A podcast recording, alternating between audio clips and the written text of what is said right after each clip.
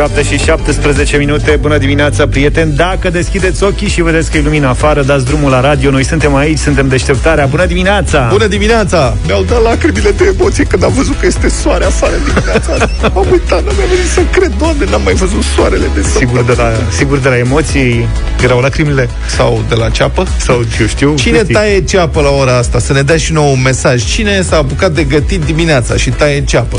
Și plânge de la ceapă Vă zicem un truc, am văzut pe TikTok. Un domn din Marea Britanie spune el că a descoperit un truc prin care nu mai plângi dacă tai ceapă. Păi și cum faci? Ei de la delivery sau cum faci? Pui servitorii, dragă. Cum? o e gata tăiată. Bun, deci fiți atenți. Pe tocător. Așa. Și apropo, cum îi ziceți? Tocător sau fund? Fund. Da, eu am senzația că e pe regiuni. În partea asta de sud, nu știu, eu îi spun fund. Nu știu Dar cum se zice la mine în regiune, dar mie îmi place fund. Așa. Ai grijă să Deci tocător lângă E ceapă? mai simplu să întreb, să zici, dă și mie fundul. Da, îți place fund sau tocător? da, lângă ceapă pui un șervet de hârtie îmbibat cu apă. Deci, practic, pe seama, deci, deci pe fundul ăla, da. mă rog, pe tocător, fund pui un șervet mai... îmbibat în apă? Da, mă. E filmată treaba. Sigur, nu se simte, adică nu miroși prin TikTok deocamdată, slavă cerului, că am văzut niște filmări de n-aș vrea. Da? da. Păi Asta. și nu înțeleg. Nu știu ce se întâmplă. Așa ar fi. Deci, aparent, acidul din ceapă e atras de apa din... Acidul din ceapă e atras de apa din șervețel. Mamă, ce atracție acolo. Da. Păi, deci toată povestea asta, vă spun, se apropie de un milion de vizualizări pe TikTok. Nu știu care o fi cea mai bună metodă să nu te usture ochii când tai ceapa. E, e ca la aburirea ochelarilor. Eu, ca ochelarist, pot să vă spun asta. Uh-huh. Ca la aburirea ochelarilor când porți mască, toți avem câte o soluție, niciuna nu funcționează cu adevărat. Deci sunt multe soluții. Vrei să vezi? Fiți atenți, prieteni. Dați-ne mesaj la 0728 3 de 1 3 de 2 dacă știți vreun truc sigur, vreo tehnică sigură, să nu te usture ochii atunci când tai ceapa. Eu știam, eventual, înainte să o tai, să o, uh, să o toci, să o tai în două și să o pui într-un castron cu apă rece, de exemplu. Uite, cineva zice că ar fi bine să lași apa să curgă la robinet. În timp ce tai ceapa. În timp ce tai ceapa, da. Și să șuntezi apometru Ziceam, sau ceva. Am mai auzit de un truc să mesteci gumă mentolată când o tai. Nu cred. N-a încercat. Adina din Cluj doar a auzit. În schimb, sunt multe mesaje și vis-a-vis de tocător. Așa. În Ardeal se spune dog. Dog? Da, nu știu, în dog. ok. Gheorghe și mulți alții n-au. Sau curpător. Curpător? Asta e tot un fel de fund, dar mai tehnologizat. Mai ardelenesc. da. Deci e curpător. O soluție bună, zice cineva, ar fi mm. să tai ceapă cu ochelarii de not. Numai că intră pe nas, e treaba că nu... Adică am senzația că nu are legătură că ți intră ceva gaz în ochi este, intră pe nas, practic respiri și de la asta e. Adică cel mult să porți o mască de oxigen. Da. Sau... Cred că am schimbat micul dejun al cuiva și a tăiat și niște slănină în dimineața asta. Aolea, slăninuță, da, însă cu ceapă roșie. Dar dacă venim vorba tot de asta... Ai că dacă dimineața... ții, uite, iartă-mă, dacă ții apă în gură cât tai ceapă, nu te ustură ochii. Du-te, mă, de aici, nu cred pe cuvânt. Oamenii, îți dai seama, Zaf, că oamenii acum pot să spună orice, că noi citim? Da, stai pe și... scaun când toți ceapă și nu te mai ustră ochii. Ce faci? Stai pe ce? Pe scaun, să nu stai deasupra cepei. Și să stai în lateral, poate nu te vede. Deci, crezi că eu o să mă duc, astăzi vreau să gătesc ceva. Așa. Adevărat, așa să gătesc și va trebui să toc ceapă. Crezi că o să stăm nu, nu, cu apă poți, să, auzi, poți să faci așa. Poți să ții niște lentile de contact. Peste spui că știu că ai ochelari de not A, de, de când mergeam la not împreună. Da, da. Sigur, nu văd. A, deci pui ochelarii de not, mesteci niște gumă da. mentolată și te pui și mai lângă. Da, trebuie să faci și gargară? Da. Sau o rogi pe Ione să, dacă e să te ajute. Ione, când mă vede că toc ceapă, fuge în altă încăpere. Da. Dar uh, marea întrebare este a doua zi ce e mai dramatic? Damful de ceapă de a doua zi sau damful de mușdei de a doua zi? Că păi, știm cum sunt usturoiul asta. e cam aceeași problemă. mi se pare că usturoiul e mai pătrunzător așa, decât Bă, ceapa. Acum e chestie de gust și de simțuri. Tătică, ăla mușdeiul îl simți, mușdeiul de 24 de ore e satana. Mușdeiul de 24 de ore, dimineața în tramvaiul 41, E diavolul. Îl știi... simți de la 10 metri distanță. Tu știi că de când te-am cunoscut dimineața, niciodată niciodată ceva care să conțină ceapă sau usturoi. Așa e, am... Și uneori renunț și seara. Asta mi s-a întâmplat după, cred că erau vreo 2, 3, 4 luni de când ne cunoșteam. Da. Și într-o seară am mâncat niște salam de vară. Seara, repet, da, recunosc. niște salam de vară care conține usturoi printre altele. Și dimineața, a doua zi când am venit, vreau să uitat la mine ce ai mâncat usturoi azi? Mamă, zic, ăsta e ceva... Da, recunosc că am o sensibilitate. Întrebați-o pe Ione, care și ea este moldofiancă. Uh-huh. Și na, îi mai Și place, place, să da. mănânce câte un usturoi, ceva de genul ăsta și mănâncă, să zicem, dimineața un sălămior și seara când ne culcăm îi spun, ai întoarce-te, te rog, pe partea cealaltă. De ce faci? Hai te rog eu frumos că salamul ăla... Deci da, recunosc că am o astfel de sensibilitate, dar revenind, deci mușteiul de 24 de ore e satana, mă, dar ceapa de a doua zi mi se pare cazanul satanei. Adică acolo e toată tehnologia. Mușteiul ca mușteiul îl simți, nu e plăcut. Mamă, dar de la ceapă de a doua zi, damful de ceapă, acolo este cumplit. Puteți Crede-mă. să ne dați și cu asta mesaje dacă vreți. Ce e mai grav? Ceapa sau mușdeiul? Sau usturoiul, da. da. Uh, 0728 3 de 1 3 de 2 dacă vreți și să încercați aia cu trucul cu uh, prosopul muiat în apă lângă ceapă să vedem dacă funcționează. Hai mă, lasă-ne. Hai să vorbim de ceapă sau usturoi. Ce e mai uh, dificil, ca să spun așa? 0728 111222. Puteți să ne dați și mesaj audio. Dacă vreți să, nu știu, să ne spuneți și de ce considerați că Corect. ceapa sau usturoiul. Dar dacă în loc de apă, să zicem, iei un ștampăl de palincă, știi? În gură ca să cântai o să ceapa, fii tentat. cu slăninuță cu boia și Nu. cu niște ceapă roșie și după aia, pentru că ștampălul nu poți să-l ții prea mult în gură, că se nu și mai iei unul, mai contează să mai O simte? să fii tentat să iei prea multă pălincă Nu și cred. după aia îți aduce aminte lucruri și plângi oricum. Deci nu e bine nici așa, nici așa.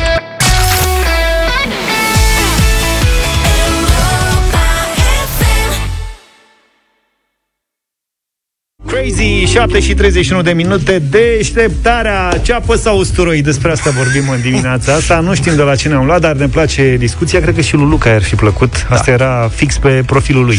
Pe Luca l-am lăsat să se odihnească astăzi, ca să lupte cu carcalacul și ne auzim noi zilele următoare, cu siguranță. Avem timp. Uh, Multe mesaje. Bă, Multe mesaje. Evident. Extrem de multe mesaje. Probabil că nu o să reușim să nici măcar să le uh, citim Pe toate, toate, toate Dar vă mulțumim pentru ele. Da, am avut vreo trei întrebări. Cum faci să nu te usture ochii când tai ceapa? Ce e mai periculos dimineața, mușdeiul sau ceapa? Și cum se spune, fund sau și da, cum se tocător spune? sau Fund cum sau altfel? tocător și am înțeles că în Ardeal sunt diferite tipuri. Uite, pe tocător se pune puțin oțet E o soluție Ok, ca asta să, o să tai, încerc. uh, Și ca după să aia- tai ceapa Da. Bine, o să încerc. Și după aceea totul miroase a oțet. Și Bună- tocătorul și tot. Zi. Bună dimineața, eu am un unchi care folosea în tinerețe masca de gaze Din Nu aia cred. de cauciuc pe toată fața Și toca ceapă și râdea uh, Și rădea, nu râdea Rădea hreană într-o veseline Spune Viorel din Bacău Asta, hreanu, am înțeles că și asta este foarte periculos. N-am făcut niciodată asta, dar înțeleg că e pericol. Lopitău se mai spune în Ardeal Ne spune Lopitău? Alex din Cluj, de la bă, tocător Aha. Și celălalt ce e? uh, O să căutăm E, Caut imediat ce E spun. ceva cu C. Da, ceva cu că. Hai să vedem, uh, să ascultăm și câteva mesaje audio. Ia. Bună dimineața, băieți. În prima fază am fi tentat tot să spunem că usturoi e mai persistent, dar... uh, Dar uh, a doua zi dimineață, cu ce gust vă treziți în gură după ce ați mâncat ceapă, cu o seară înainte? Deci ceapa, ceapa, după părerea mea, e mai persistentă. Da, Bine. asta, asta zic și eu.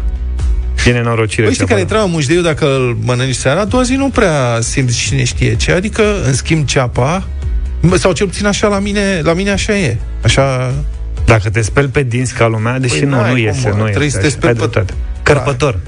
cum? Cărpător. Curpător sau Nu, cărpător? cărpător. Cărpător. Arăți cineva de noi. Dacă doriți să nu fiți deranjați când curățați ceapă, întâi curățați hrean. După asta, curățat începe, o să vi se pară o distracție destul de plăcută. Damian din Spania. Salut, buenos dias. Da, adevăr, am știam eu ceva. Am simțit eu cu hreanul. Trebuie să încerc și asta. Da. Suntem ca în Jackass, știi? Hai să vedem care e uh, experiențe extreme în bucătărie. De la Sunt- ceapă trece la hrean. Sunt Ioan, se taie ceapa în două, se pune 5 secunde la jet de apă și alte 10 secunde la microunde. Asta Asta mi se pare o noutate, să pui microunde. ceapa la microunde. nu știam. La microunde nu m-am gândit. Bună dimineața, băieți! Bă, băieți, ce să zic? Știți cum e? Când mă le mănânci atunci, Amândouă spune și ceapa și usturoiul. Dar dacă ai avut și un ștampăr de pălincă, două, și ai mâncat, nu contează, ceapă, mușghei și după aia mai băut și vreo două, trei pare de vin sau două, trei beri, următoare zi știi ce? Cazan. Deci, domnule, un daf de ala ceea și din tine, de, de, de, de, bai, de capul meu. Nici nu-i bine să mă gândesc. E de pe spate, frate. O zi bună alinge la salaj. Aline, te rugăm foarte, foarte mult să ne mai trimiți din când în când mesaje. Nu contează pe ce. În fiecare zi, dacă poți trimite-ne un mesaj audio, vrem să te auzim vorbind cu accentul ăsta minunat. De la Sălaj. Mulțumim, Aline. Bună ziua din Italia, vă deranjăm. Noi ascultăm Europa FM în fiecare dimineață. Mulțumim. Chiar și la întoarcerea de la muncă. A, tare. Părerea mea este că ceapa e ceapă. Dar usturoiul, nene, a doua zi, lăsând tramvaie. Aici, dacă te urci în metrou, sunt unii care mănâncă, cred, cu un kilo odată. Iar nu se poate respira. Acum mai puțin, că cu pandemia, cu metrou, lume mai puțină. Dar părerea mea este usturoiul. Usturoiul, nene, e rău tare. Faci temici. Mulțumim fi pentru plăcută. mesaj. Țineți în apropiere o lumânare aprinsă. Ceapa nu mai provoacă lacrimi. Bă, eu cred că dacă ții deja o lumânare aprinsă, lacrimile vin pentru altcineva. Oleo. Mie așa mi se Vă pare. zic un truc cu mușdeiul. Uh, sc- scoateți mugurașul la verde dinăuntru, că ăla este periculos. De la mugurașie. Și da. și la mușdei amestecați cu chefir și smântână. Și măcar a doua Și gata. zi nu e cazan.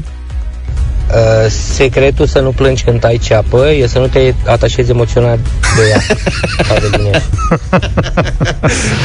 Da, masca de gaze, ne spune cineva. Uh, Pentru ceapă recomand ca înainte să o tocați să treceți cuțitul printr-o felie de lămâie.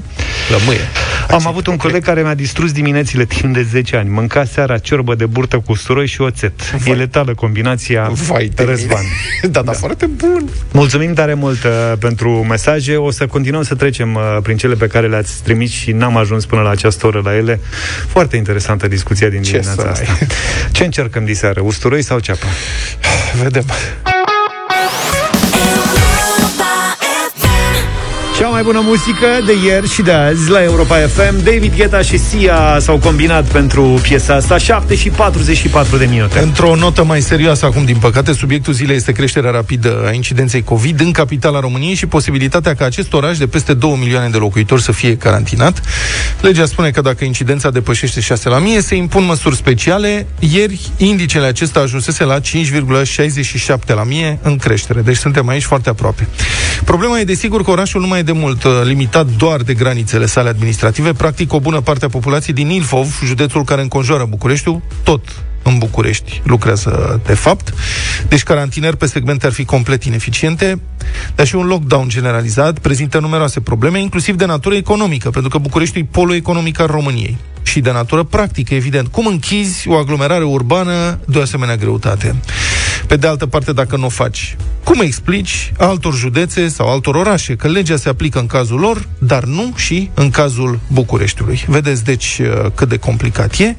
Au fost discuții intense în ultimele zile între factorii de decizie pe acest subiect. Prefectul capitalei, Alin Stoica, este unul dintre oficialii care vor trebui să-și asume o decizie într-un sens sau altul în zilele următoare și este în direct cu noi în această dimineață. Bună dimineața! Bună dimineața! Domnule prefect, acum eu vă întreb direct, la cum evoluează incidența în capitală, credeți că poate fi evitată carantinarea? Carantinarea, noi încercăm să evităm carantinarea în sensul de uh, a închide pe un termen lung uh, toată activitatea uh, și discutăm împreună cu uh, specialiștii în epidemiologie, cu Ministerul de Interne, cu prim-ministru și cu primarul general, um, alte mijloace sau alte metode prin care să stăpânim acest fenomen. Și care ar fi Fără acestea? să- La ce vă gândiți? Uh, în primul rând, ce spuneți dumneavoastră este perfect adevărat și lucrul ăsta deja a fost discutat, și anume ca măsurile, oricare ar fi acestea, să fie luate pe toată suprafața, uh, să spunem, urbană continuă. Adică inclusiv pe localitățile limitrofe care sunt lipite de București și care sunt, de fapt, cartiere ale Bucureștiului. Aceasta este una dintre idei. Um, apoi, uh, măsuri uh, pot fi luate și limitate pe anumite uh, sectoare sau uh, economice, nu sectoare ale capitale, pentru că a fost și această întrebare. Nu poate, nu sunt eficiente măsurile luate doar pe bucățele de orașe, așa cum am spus mai devreme, dar uh, pe anumite uh, zone să vedem dacă se impune sau poate pe anumite uh, perioade de timp.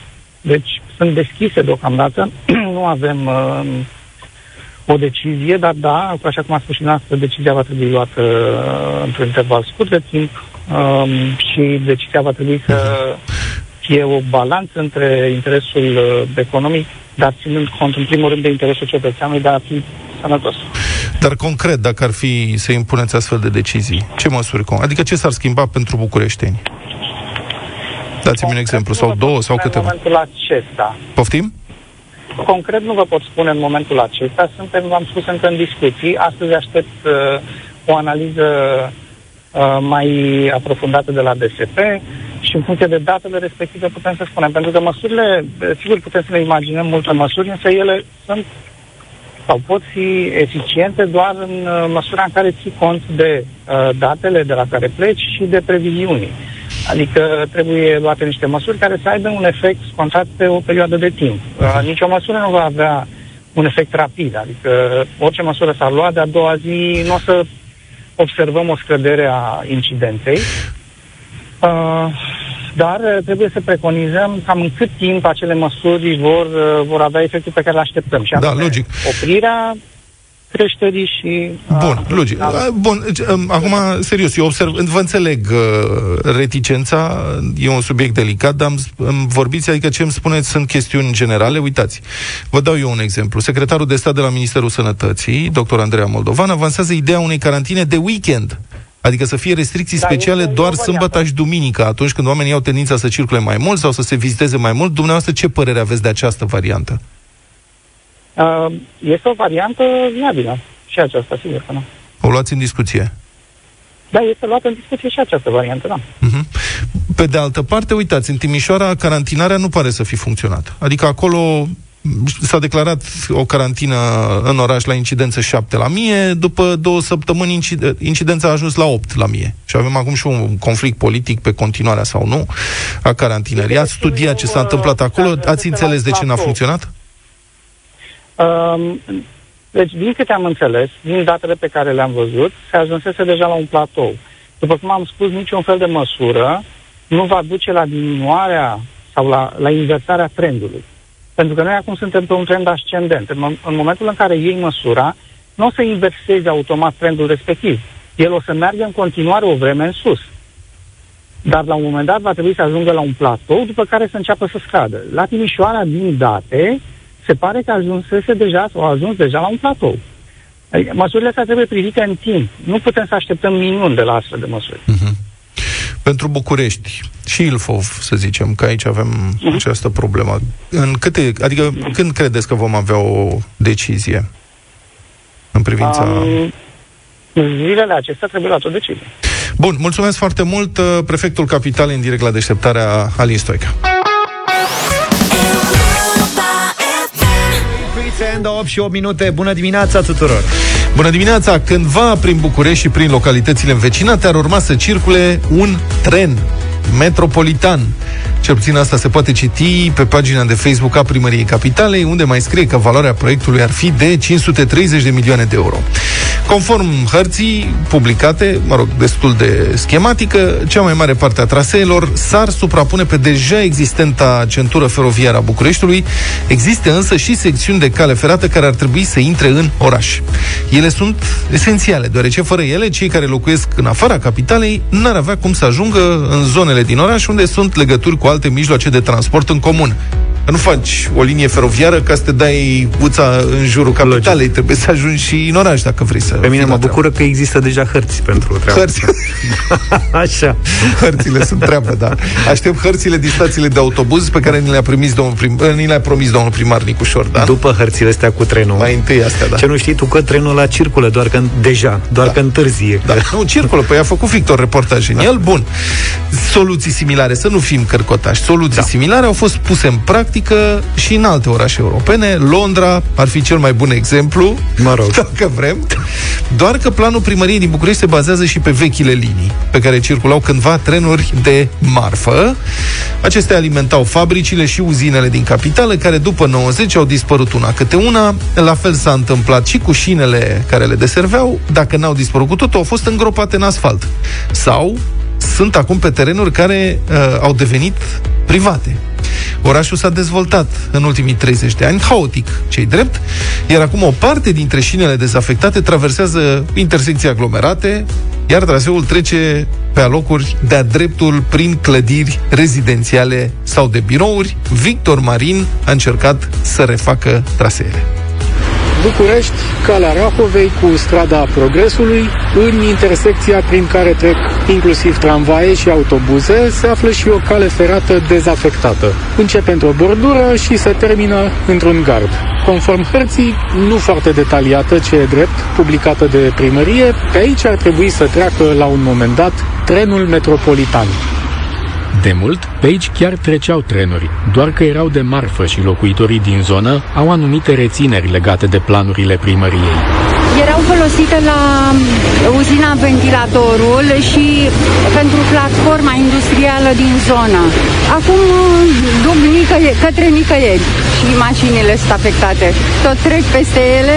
Dar ați auzit că primăria vrea să le folosească, să le completeze și să facă un tren metropolitan care ar trebui să treacă teoretic vorbind și pe aici? Da, nu știu dacă este o idee bună cu un tren metropolitan, dar dacă nu deranjează prea mult, pentru că văd că se construiește foarte mult. Că locuiesc în zonă și sunt născut crescut aici. Când a fost ultima oară când a funcționat? Tren înainte de Revoluție. Ați auzit de acel plan de a face un uh, tren metropolitan al primăriei? Da, am auzit. Ar urma teoretic să ajungă și pe aici. Și trenul. pe aici, da, normal. Vorbim de o intersecție în care avem și tramvai, și mașini, și autobuze. Asta nu pot, uh, depinde de studiu, nu știu.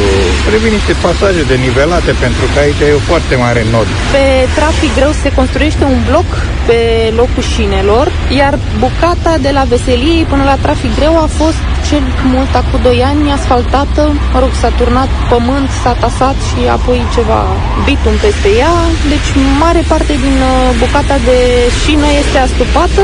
Primăria nu e în stare să asfalteze niște gropi și avem senzația că vor reabilita niște șine în următorii 100 de ani. A doua zi am luat-o la pas în căutarea liniilor de cale ferată care cândva alimentau zona industrială a Bucureștiului. Acum apar și dispar din loc în loc, după cum am constatat împreună cu Adrian Bărbulescu, jurnalist la Club Feroviar. Asta e prima noastră oprire în cartierul militar. Linia mai există, o vedem. Uite, ăsta e sunetul. Traversele sunt. Cam putrezite între noi fie vorba, cam crăpate. Asta trebuie înlocuite. Eh, Deci am mers vreo 100 de metri și am dat de primul sector de cale ferată care nu mai e. Partea bună e că amplasamentul există. Nu s-a construit nimic. Față de se poate. Cât vedem noi cu ochii, nu e vreo clădire pe fostul traseu al liniei, doar că linia nu mai e. Oricum, probabil trebuia înlocuită, așa că să luăm partea bună, că există... Dar de ce le-ar fi scos până la urmă? Păi probabil că intenționau să construiască ceva aici. Și dacă intenționează respectivul să construiască în continuare, nu e o problemă? Văd de niște utilaje de construcție aici. Chiar dacă este teren privat, care nu se știe cum a ajuns teren privat, se Deci poate a fost face... al CFR-ului. Da, se poate face ca o expropriere pentru cauză de utilitate publică, așa cum se face în toată lumea. Dar din start asta este una dintre problemele cu care se va confrunta proiectul. Cui au ajuns să îi aparțină terenurile respective. O problemă mult mai mare decât faptul că pe aici pe acolo nu mai e șina. Pentru asta ar trebui să întrebăm pe foștii primari, dar cred că e cam greu. Conform hărții schematice postate de primărie, trenul metropolitan ar trebui să treacă prin intersecții aglomerate, ansambluri comerciale sau rezidențiale. Unele sunt terminate, altele sunt în construcție. Cum primăria a suspendat puzurile, e de presupus că dezvoltatorii imobiliari nu or să fie prea cooperanți. De la răzoare am luat-o, să zic, 100 de metri pe jos. Mai există șina, dar e cumva betonată. Mă rog să mai văd uh, părțile metalice și dispare brusc în dreptul unei bariere. Nu- Bariere auto, de parcare, nu de Da, da, bariere da. de cale ferată. Și ceva mai încolo nu mai există calea ferată, vedem în schimb un spațiu verde foarte frumos. Fața unui complex rezidențial, cred, nu? Da, rezidențial, cred, nu pare să fie de birou. Nu, nu pare să fie de birou, cred că este un bloc de locuințe. Se vor bucura oare să le treacă trenul chiar prin dreptul balconului? Uite aici, ar urma să-i treacă uneia prin fața porții la un metru jumate, vezi? Da. Sunt totuși parcă 10 metri. 10 metri, dar se poate și reduce limita de siguranță feroviară. Se pot pune garduri de astea de uh, materiale de antifonare, să absorbă din zgomot, nu e... Dar uite că ușor, ușor constatăm că nu o să fie chiar atât de simplu. Nimeni n-a zis că o să fie simplu. Dar uh, cu voință și cu bani se pot face. Ceva bani ar fi, 530 de milioane de euro, dar nu am reușit să aflăm cât din această sumă va fi folosită pentru expropieri și practica judiciară a arătat că un astfel de proces poate dura ani buni. Primăria Capitalei vrea să pună în funcțiune 8 tronsoane feroviare. La secțiunile care trec prin oraș va fi mult de lucru, în condițiile în care în România ultimilor 30 de ani s-au construit de la zero doar 10 km de cale ferată. Altfel, specialiștii în transport feroviar spun că traseul nordic al trenului metropolitan n-ar avea nevoie de mari investiții pentru a fi dat în folosință. Rămâne însă de văzut dacă va reduce traficul și poluarea din București. 8 și 22 de minute, bătălia hiturilor în uh, deșteptarea. Astăzi cu două, cu două artiste faimoase și care aici. vorbesc aceeași limbă. Astăzi bătălia hiturilor în doi, cât Luca se odihnește câteva zile. Cine? Eu zic primul? Tu zici primul, hai. Da. Uh, Eu vreau să vă prezint o domnișoară care a debutat uh, la o emisiune o- la Școala Vedetelor în Franța. Am avut și noi emisiunea Școala Vedetelor, unde au debutat multe vedete. Ea a debutat în schimb în Franța și multe inimi afrând cu strungăreața ei, Vanessa Paradis, primul ei mare hit. Și ultimul. Ha? Primul și ultimul. Și așa, așa, așa, ultimul, Da. da. Jole Taxi. Je le taxi, c'est sa vie. Le rhum mambo, embouteillage, il est comme ça. Rhum et mambo.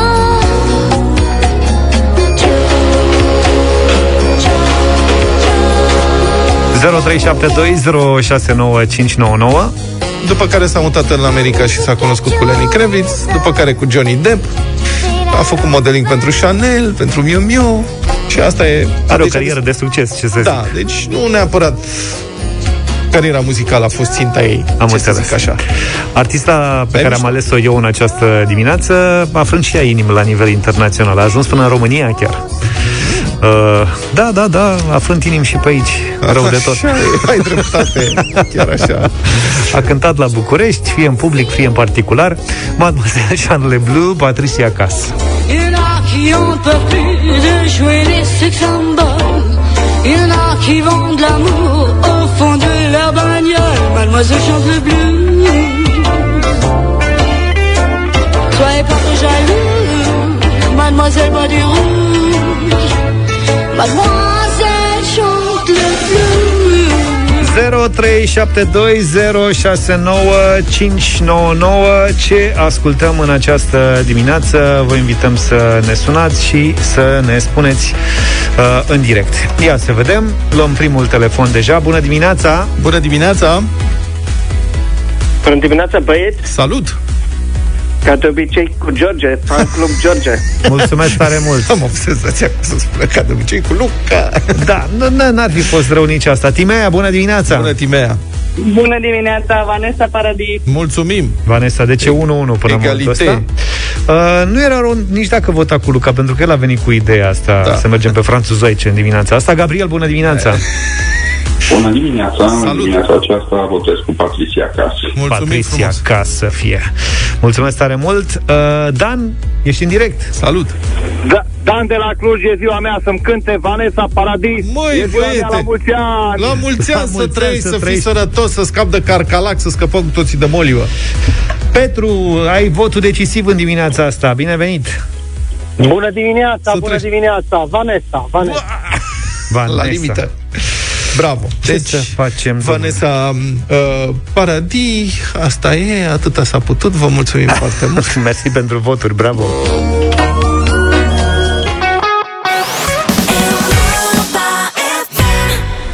8 și 35 de minute. Ne întoarcem la concursul Verdino și vorbim acum despre micile, dar importantele noastre gesturi zilnice de responsabilitate față de mediu cu câștigătorul nostru de astăzi. Până să vă fac cunoștință cu Adriana, vreau să ascultați uh, mesajul câștigător. Bună dimineața, sunt Adriana. Uh, Fetiței mele am observat că îi place foarte mult să mănânce pâine. Ar mânca pâine goală toată ziua. Atunci am luat decizia să-i coc în fiecare weekend pâine. Dar nu fac o simplă pâine, ci pun în ea semințe de dovleac, semințe de floarea soarelui, uh, chiar dovleac ras, pun uh, uh, sau uh, uh, mac, uh, diverse semințe și pătrunjel, uh, mai pun chiar urzic, acum că e sezonul urzicilor, pun urzic, o dau în ble- prin blender și o bag așa în blat. Este o pâine foarte gustoasă. Și noi aveam, uh, spe- aveam, am spus bine, specialistul în pâine. Nu, Vlad? Hmm? Am cedat. Ai cedat, nu? Bună dimineața, Adriana! Bună dimineața! De câtă vreme faci pâine în fiecare weekend? Um, să zic așa, de vreo șase luni. De vreo șase luni. Da. Nu e rău. Vlad a cedat după a câta, a doua oară sau a treia? Dar faci cum mai Uh, Ce aș vrea să menționez muncit, că e am muncit. foarte bine să puneți apă minerală, mai ales acum în post, în Carbogazoasă? loc de apă așa. Carbogazoasă da. sau nu? Da, apă carbogazoasă și dovleacul ras face așa o culoare, parcă ai pus ou. Iese o pâine mai Pentru perioada șpriț. în post. Dar ce are apa minerală cu postul? Nu înțeleg. Uh, pentru că eu, în mod normal, mai pun un pic de unt, un pic de iaurțel, să fie așa mai... Și apa minerală ajută blatul să mai crească. nu fie E așa... mai, e mai light pentru perioada asta. Ah, ok. Cred că despre E asta mai fin, crește mai bine, ca să nu pui multă drojdie. Da, deci faceți cu drojdie, nu cu maia sau... Nu? Drojdia o lasă crească puțin, Da. mai ia. Ma- Dar nu cu maia sălbatică, adică nu aveți un borcanul cu maia pe care o hrăniți în fiecare săptămână cum au încercat nici alții. chiar așa. Nu, nu, nu. Și așa e destul de... Are de crescut uh, copilul, acum crește și mai iau, mai iau. Da, îi place foarte mult să mănânce pâine. Aș... Am înțeles. Bine, felicitări, Adriana, să știi că tu ești câștigătoarea noastră de astăzi, ai premiul uh, de la Verdino, cumpărături de 350 de lei pe verdinoshop.ro. O să-ți placă. Mulțumesc. Mulțumesc. Bucură-te de plăcerea gustului, ocrătind uh, pământul, alege să schimbi lumea cu Verdino.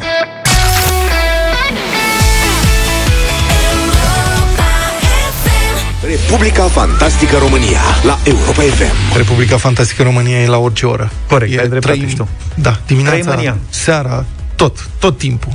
Un primar dintr-o comună bistrițeană a dus apă îmbuteliată de la magazin pentru analize când a venit vorba de autorizarea noii rețele de apă care fusese făcută cu bani europeni. Nu m-aș fi gândit niciodată la asta. Mai mult, același primar l-a învățat și pe altul, oarecum vecin, A francizat uh, ideea. cum să fenteze sistemul. Apa din cele două comune este în continuare practic nepotabilă, dar primarii se bat pe umeri, au rezolvat problema, au păcălit autoritățile. E vorba de primarul din Rebra, Bistrița Năsăud, un domn pe nume Ștefan Danci, care tocmai a fost reales a cincea oară, e și foarte bun. În 2009 a finalizat un proiect pe fonduri europene. Apă curentă și canalizare pentru locuitorii comunei. La analizele de atunci, cum spuneam, apa a ieșit perfectă. Bravo, domn primar, ce treabă bună ați făcut.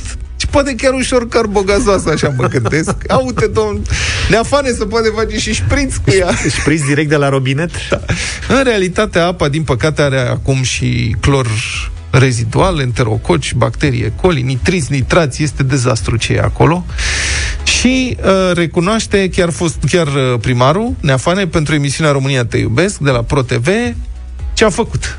De lângă stadionul Gloria Bistrița. la Gloria.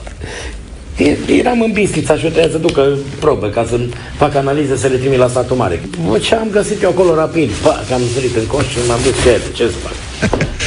A riscat, știi că nu, nu toată apa care e îmbuteliată și poate fi de cea mai bună calitate, poate să mai ai surpriză. Da. Imaginați-vă drumul. Deci s-a dus repede la magazin, a luat apă îmbuteliată. Se și grebea. Da. Și după aceea, în mașină, pe drum, s-a chinuit să scoată eticheta. Ați încercat să scoateți etichetele de pe... Nu, e de lucru, știi? Trebuie să stai, să râcăi, să nu știu ce. Bun. Și șmecheria asta a fost replicată și pentru vecinii de la comuna Leșu. Explică tot, Neafane. Practic asta am mai auzit-o cu dusul apei la analiză. Asta îl provoacă. Apă cumpărată de la Da. magazin. Deci Am vă rog auzit-o. să mă credeți, m-a rugat și primarul din Leșu, care și el, noi amândoi am derulat acele uh, proiecte. Și a zis să-i duce și dânsului o Bă, sticlă. zice, dă și mie, dacă te te duci, că ea mi-a cerut și mie, eu sunt nu știu unde, era prin Și ați luat și dânsului o sticlă? I-am luat și lui, că am luat două, v-am spus că am luat două stic. Una am scris Leșu și una am scris Rebla. Nu le-am luat din același loc, să știți. Ați luat în- Una am luat-o din p- ăla de lângă stadionul Gloria Bistrița, aco- actualmente e acolo, și una am luat-o din altă parte, nu mă stau să mă gândesc eu unde am luat-o, că am luat-o din altă parte, nu de acolo. Pentru comuna cealaltă. Pentru Leșu. Să nu iasă la fel. Păi să nu fie la fel. Bă, dar e- ce mândru e de treaba asta. Deci, el Mi se a pare văzut ireală. Pe etichetele alea de apă, băi, e diferență. La calciu, la magneziu, la alea, nu poate să fie la fel. Hai că ți iau și ție, dar mă duc în altă parte. Am mers în alt supermarket. Bă, dar de ce n-a luat altă marcă? Adică, Da, ce să zic.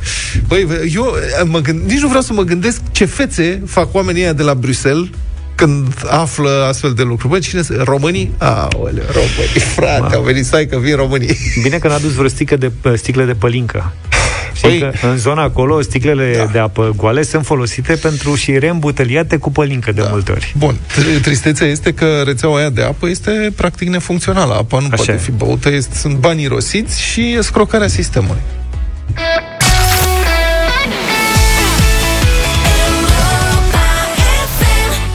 Don't Stand I, Dance Monkey, am ascultat la Europa FM 9 și 7 minute. E marți, să-i spunem bună dimineața lui Cătălin Tolontan. Bine venit! Bună dimineața! Bună dimineața! A, te auzim altfel Uh, mai bine. Am, uh, am încercat împreună cu colegii mei, Mirela Neac și Răzvan Luțac, o, o, să trecem în revistă ce a făcut justiția la 5 ani după cazul colectiv. De ce? Pentru că am văzut cu toții, evident, uh, uh, această zbatere permanentă din zona justiției privitoare la, de pildă, ultima, decizia ca doar CSM-ul să poată da avizul pentru ca un magistrat să poată fi uh, uh, judecat și așa mai departe. Da. Ceea ce uh, nici nu pot să spun că am descoperit că e la vedere, ca să spun așa. Trebuie doar, într-adevăr, un pic de muncă și de trece în revista ceea ce s-a întâmplat, inclusiv în, uh, dacă e cazul în arhivele tribunalelor. Au fost în 5 ani de zile, în 5 dosare, am luat 5 dosare legate de colectiv, ele sunt și de corupția în sănătatea românească, ele sunt evident mai multe, dar am luat ce- pe cele, ca să spun așa, cele mai cunoscute. Au existat 186 de termene și 0 sentințe definitive. Dintre cele 5 dosare, 4 au ajuns în instanță, al cincilea este încă în cercetare la procurori. Și nu există în acest moment niciun fel de verdict final. Altfel spus, după 5 ani, nimeni nu a fost pedepsit. Nu doar pentru ceea ce s-a întâmplat la colectiv, pentru uh, urmările de acolo, ci și pentru unele cazuri importante de corupție din uh, spitalele românești, cum ar fi cazul Florin Secureanu, ca să, să amintim uh, uh, unul, dintre, unul dintre ele. Apropo, Florin Secureanu era cel care a luat vreme de aproape 10 ani între 2000 și 3000 de lei aproape în fiecare zi din caseria ziar, uh, zi, scuze, uh, spitalului când nu erau bani în caserie se duceau casierele pe secție acolo unde oamenii plăteau unele dintre servicii se plăteau suplimentar și luau banii respectivi. De unde știm asta? Asta nu e ceea ce a scris presa.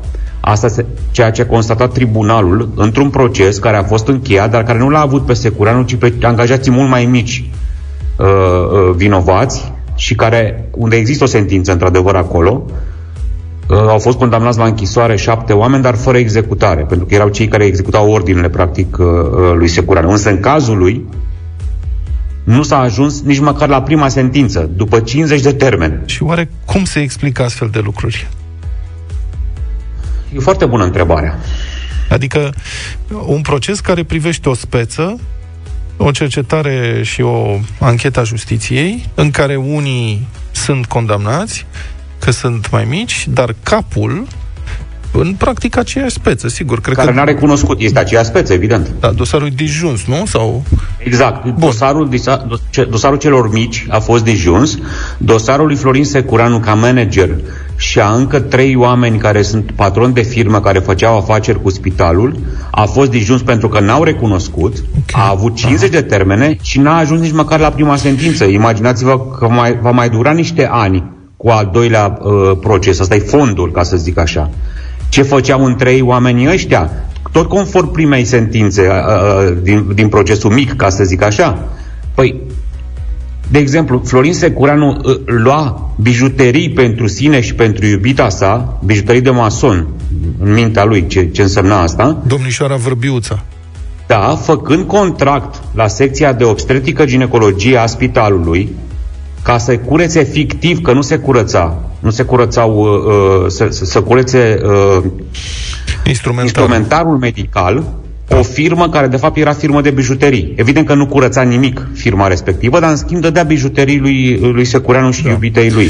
Deci despre fapte de genul ăsta, atât de evidente discutăm. Nu, nu vorbim aici despre niște expertize contabile extraordinare, găsite în străinătate și așa mai departe. Nu, Gă- vorbim despre niște ce, cele mai primitive posibile. Escrocherie brută. Și, exact, exact. Ca să nu mai spunem încă ceva apropo de Secureanu, că am spus că sunt patru dosare trimise în instanță, al cincilea abia acum a fost trimis în instanță. Deci, la 5 ani, apropo de participarea nu doar a judecătorilor, ci și a procurorilor la, la toată această, uh, uh, la, nu știu cum să o numim, George, Vlad, cum să numim lucrul ăsta? Mușamalizare, indolență. Nu știu să spun. Pe de o parte, știi, mă gândesc că justiția poate fi extraordinar de expeditivă în dictaturi, adică o justiție super rapidă nu cred că trebuie să fie un obiectiv în sine. Dar pe de altă parte, da, sunt unele lucruri pentru care cetățenii acestei țări merită explicații și te întrebi Bun, de la cine poți primi totuși niște explicații rezonabile pentru această lentoare uh, revoltătoare? Oamenii își pierd încrederea în justiție din această cauză. Evident, pentru că unul dintre cazurile ne- abia trimis în instanță, dar care n-a început deocamdată decât cu o amânare, este următorul. La un moment dat, Secureanu, printre alte lucruri pe care le-a făcut, și-a cumpărat tot felul de, de, de chestii pentru casă pe facturile spitalului. La un moment dat, în filmul colectiv, el este filmat chiar când merge la casa aia să o inspecteze. Da? Noi scrisesem lucrurile alea acum 5 ani. Se arată în film. Filmul ajunge la Oscar. Mai are puțin. Cine știe ce se va întâmpla cu filmul? Se, la un moment dat, probabil că va, se va acasa și filmul. Da, și, și procesul casa tot de film continuă. A fost abia după 5 ani anchetată de către DNA. Da. Deși ajunsese uh, spectacol mondial, ca să spun așa. Abia după 5 ani, DNA-ul a trimis din nou pe Florin Secureanu, acum de curând, în instanță pentru, pentru casa respectivă. Asta este, ca să zic așa, un alt dosar al, uh, al lui. Și da, ceea ce se întâmplă este exact ceea ce spui tu, Vlad. Ajungem în situația în care vorba unui gânditor francez, care este altul decât uh, Zinedine Zidane, ca să zic așa, cum aș spune eu, jurnalist sportiv și cu Luca, uh, votanții ajung să fie refuzanți, de fapt. Da. Alegerile se transformă pur și simplu într-un mod de sancționare al celor care au guvernat și nu mai există un proiect coerent, doar niște respingeri, pur și simplu. Respingem totul, da. pentru că nu mai avem încredere. Pentru că și, și asta este îngrozitor pentru o societate și de asta tot permanent încercăm să spunem, există speranță, România se poate schimba și sunt convins că se poate schimba. Numai că cineva trebuie să răspundă în fața oamenilor în serviciu cărora se află atunci când avem 186 de termene, nu mai vorbesc de cazul colectiv, cu ce s-a întâmplat acolo, nici, nici acela nu este încheiat. Dovadă că primarul s-a ales. Asta e deja ajuns o banalitate. Uh, Că un primar poate fi ales uh, câtă vreme el este condamnat la 10 ani de închisoare. Da. Bun, mulțumesc foarte mult, uh, Cătălin Tolontan, pentru intervenția în deșteptare. Trezește-te în cel mai bun mod. Best morning ever! Asculți deșteptarea. First thing I turn on in the morning to wake me up. la Europa FM.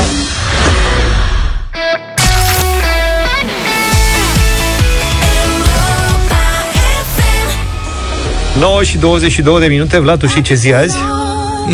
E ziua Marți, când- e- a- aproape jumătatea săptămânii, cum am zis. Trebuie să spui asta din nou, că da. fix înainte de ora 7, când am intrat în emisie, Vlad era foarte entuziasmat că suntem aproape la jumătatea săptămânii, adică max era ora nici 7. Marțea trece repede, vine miercuri. Da, cumva, da, uite, acum suntem mai aproape de 10, deci s-ar putea să ai uh, dreptate. Nu, e ziua când dăm 1600 de euro la dublu sau nimic. Asta e. Zici tu că dăm. Păi eu așa sper că plecăm, uite, de la 200 de euro cu întrebări simple, accesibile oricui. Vă așteptăm doar să vă înscrieți pe europa.fm.ro și poate ajungeți. Dacă ajungeți astăzi în direct, sigur luați toți bani. A, Între timp, dacă tot uh, vorbim despre bani, Black Friday, dar pe bune, adică vine? pe cinstitele. Că nu era în toamnă? Da, mă rog, asta urmează să se întâmple în România dacă guvernul va transforma în hotărâre de guvern o propunere a autorității pentru protecția consumatorilor.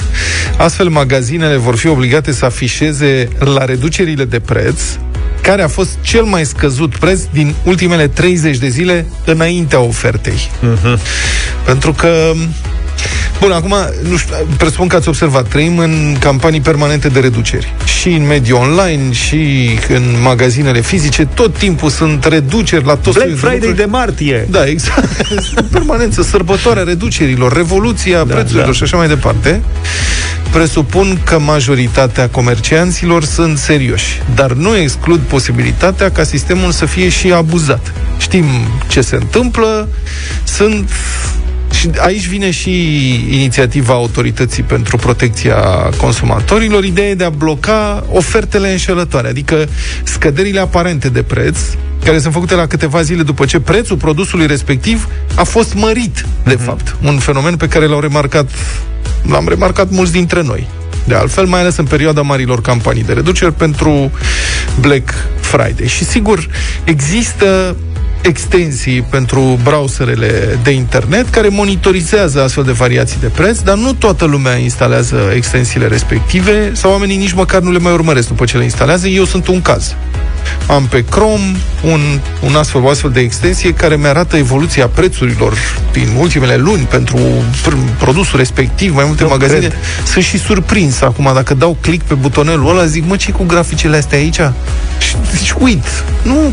Plus Deci, că- practic, urmărești non-stop niște prețuri. Mă rog, softul respectiv Softul. urmărește pentru tine Da. niște prețuri. prețuri din online, dar dacă te duci la magazine fizice, acolo dacă e marea campanie de reduceri, n-ai de unde să știi. Corect, ai dreptate. N-ai cum să verifici asta decât dacă ai trecut și ți-ai notat cu hârtiuța. Dar și că s-a vorbit foarte mult în, ultima, pe- în ultimii ani despre uh, practica asta și cu toate astea sunt uh, românii investesc foarte mulți bani în perioada aia de Da, Black cheltuiesc, nu știu dacă investesc. Cheltuiesc, da. Cheltuiesc, ai, ai dreptate. Mai ales la, de, de Black Friday este o sărbătoare a cumpărăturilor și se, chiar se cheltuiesc foarte, foarte mulți bani.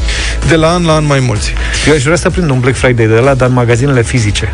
De ce? Exact ca în America, nu știu, să prindă înghesuiala aia Ah, și băta, bătaie pe rochii de mireasă. Zaf? Vrei să-mi spui ceva? Nu, nu vreau să Vrei o spun, rochie de mireasă? S-a întâmplat ceva între noi? Te-am surprins eu Da, cu cred, că ceva? tradi- cred că tradiția de acolo a plecat. Bun, revenind la proiectul ANPC, asta mi-a atras atenția, ar trebui să intre în vigoare în noiembrie 2021, dar să fie aplicată efectiv uh, Așa. reglementarea, dacă se aprobă de guvern, nu cred că guvernul nu aprobă, dar să fie aplicată efectiv în mai 2022. Adică o amână cât Peste mai pot de mult. mult. Peste mai mult de un an. Da. De ce? Adică nu înțeleg de ce, care este motivul. Trebuie comerciantul, când scoate la vânzare un produs la reducere, zice produsul ăsta are 30% reducere. Spunem care a fost prețul cel mai mare în cel, cel mai, mai mic în mic. ultimele 30 de zile. Ăla e în contabilitate, adică știi care e, care e problema, nu trebuie să investighezi nimic. Se poate face automatizat, evident, și dacă nu l-ai în contabilitate, atunci e altă problemă. De ce să amâne asta încă un an și trei luni? Care este interesul, al cui este, al cumpărătorului?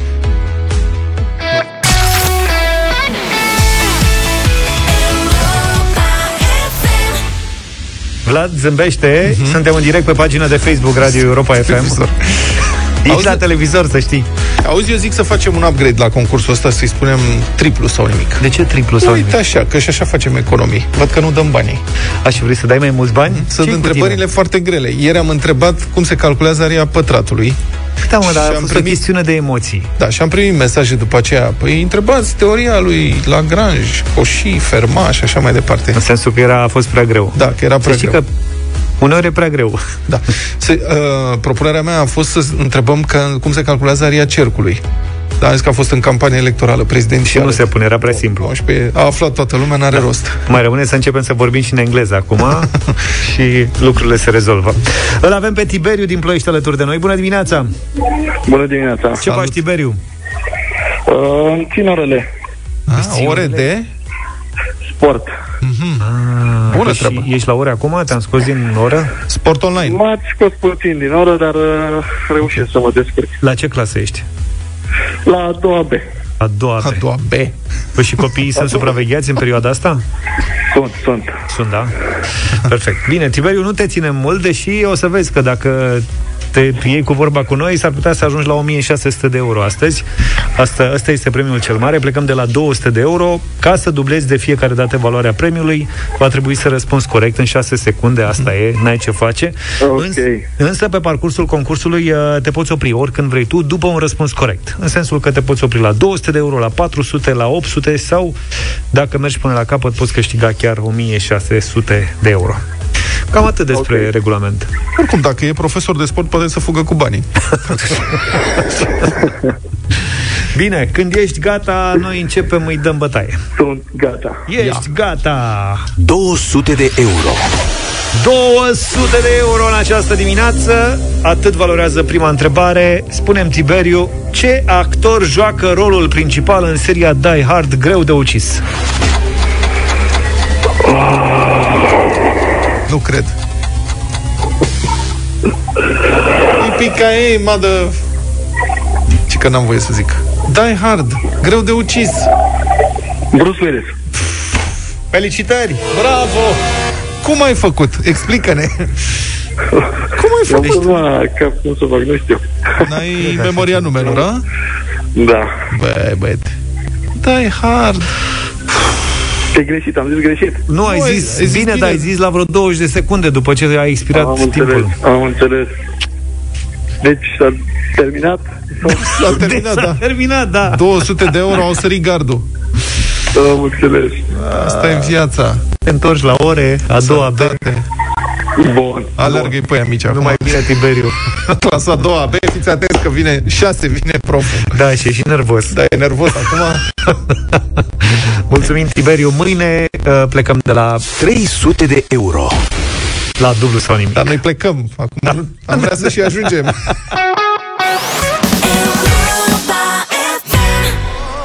9 și 50 de minute Ne apropiem de mijlocul săptămânii Cum ar spune Vlad O fi greu să fii muezin. Cum? Muezin. O fi greu să fii muezin. Muezinul este cel care cheamă la rugăciune, din minaret, la musulmani. Are- Și trebuie să chem, te duci de 5 ori pe zi în vârf, acolo în principiu. Te Are duci în repere vârf. fixe, știi? Da. Și ai de 5 ori pe zi, odată în zori, după care la miezul zilei, după masă, încă o dată seara, o Eu dată mă noapte. speriam de fiecare dată Că da. începe să... "A, Bun. Băi, este ceva... O să vă spun de ce. Pentru că pe un muezin l-a, a, l-a prins oboseala și săracul de el au microfoane. Acum nu mai da. Da. cântă pur și simplu doar din voce, au microfoane și stații de amplificare. Băi, și au niște stații de amplificare. Dacă te duci într-o țară musulmană, nu știu cum e în România, că n-am nicio moschee pe lângă mine, n-am avut niciodată, dar în țările musulmane au niște stații de amplificare de se aude dintr-una în jumătate de oraș. Știți cum e? Sau poate știți cum e. Și avem cazul unui muezin care, după rugăciunea de miezul nopții, cred, Allah l-a trimis la somn, dar i-a dat și sfărăit. Și a uitat stația deschisă. și credincioșii au înregistrat de la balcoane cum sfărăia bietul muezin.